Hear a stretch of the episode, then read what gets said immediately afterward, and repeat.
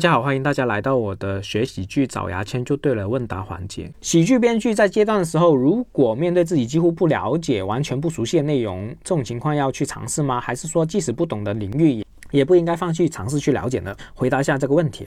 当你做喜剧编剧的时候，写稿子一般有两种情况，一种是承包的，当你接到稿子需要一个人去完成它，而且要写好，不是甲方临时找其他人也来不及了。这种承包的单，你需要自己了解好甲方的需求，自己有把握再接，如果没有把握就不需要接了。另一种是应该你们新人最多的情况，就是投稿类的单，包工头会找很多写手，你只是其中之一，你写不写写多少，实际上包工头不太在意。这种情况你不管有没有把握，都可以尝试一下，增加自己写稿的经验。作为一个职业喜剧编剧，基本有资料就能写，但也有盲点。比如说，我之前有一个关于股市的稿子，我完全不炒股的，里面需要很多炒股的术语，但是甲方又没给我资料，我就真的无能为力。但是我好像那么多年写稿的经验里面，就遇过一两次这种情况，就是毫无头绪，一个梗都无法挤出来的。我们会写很多自己根本不知道领域，这种情况下写出来段子可能大概率不会太好笑，但是依然可以硬着头皮写，反正这种单别人也不会回头找你很多次。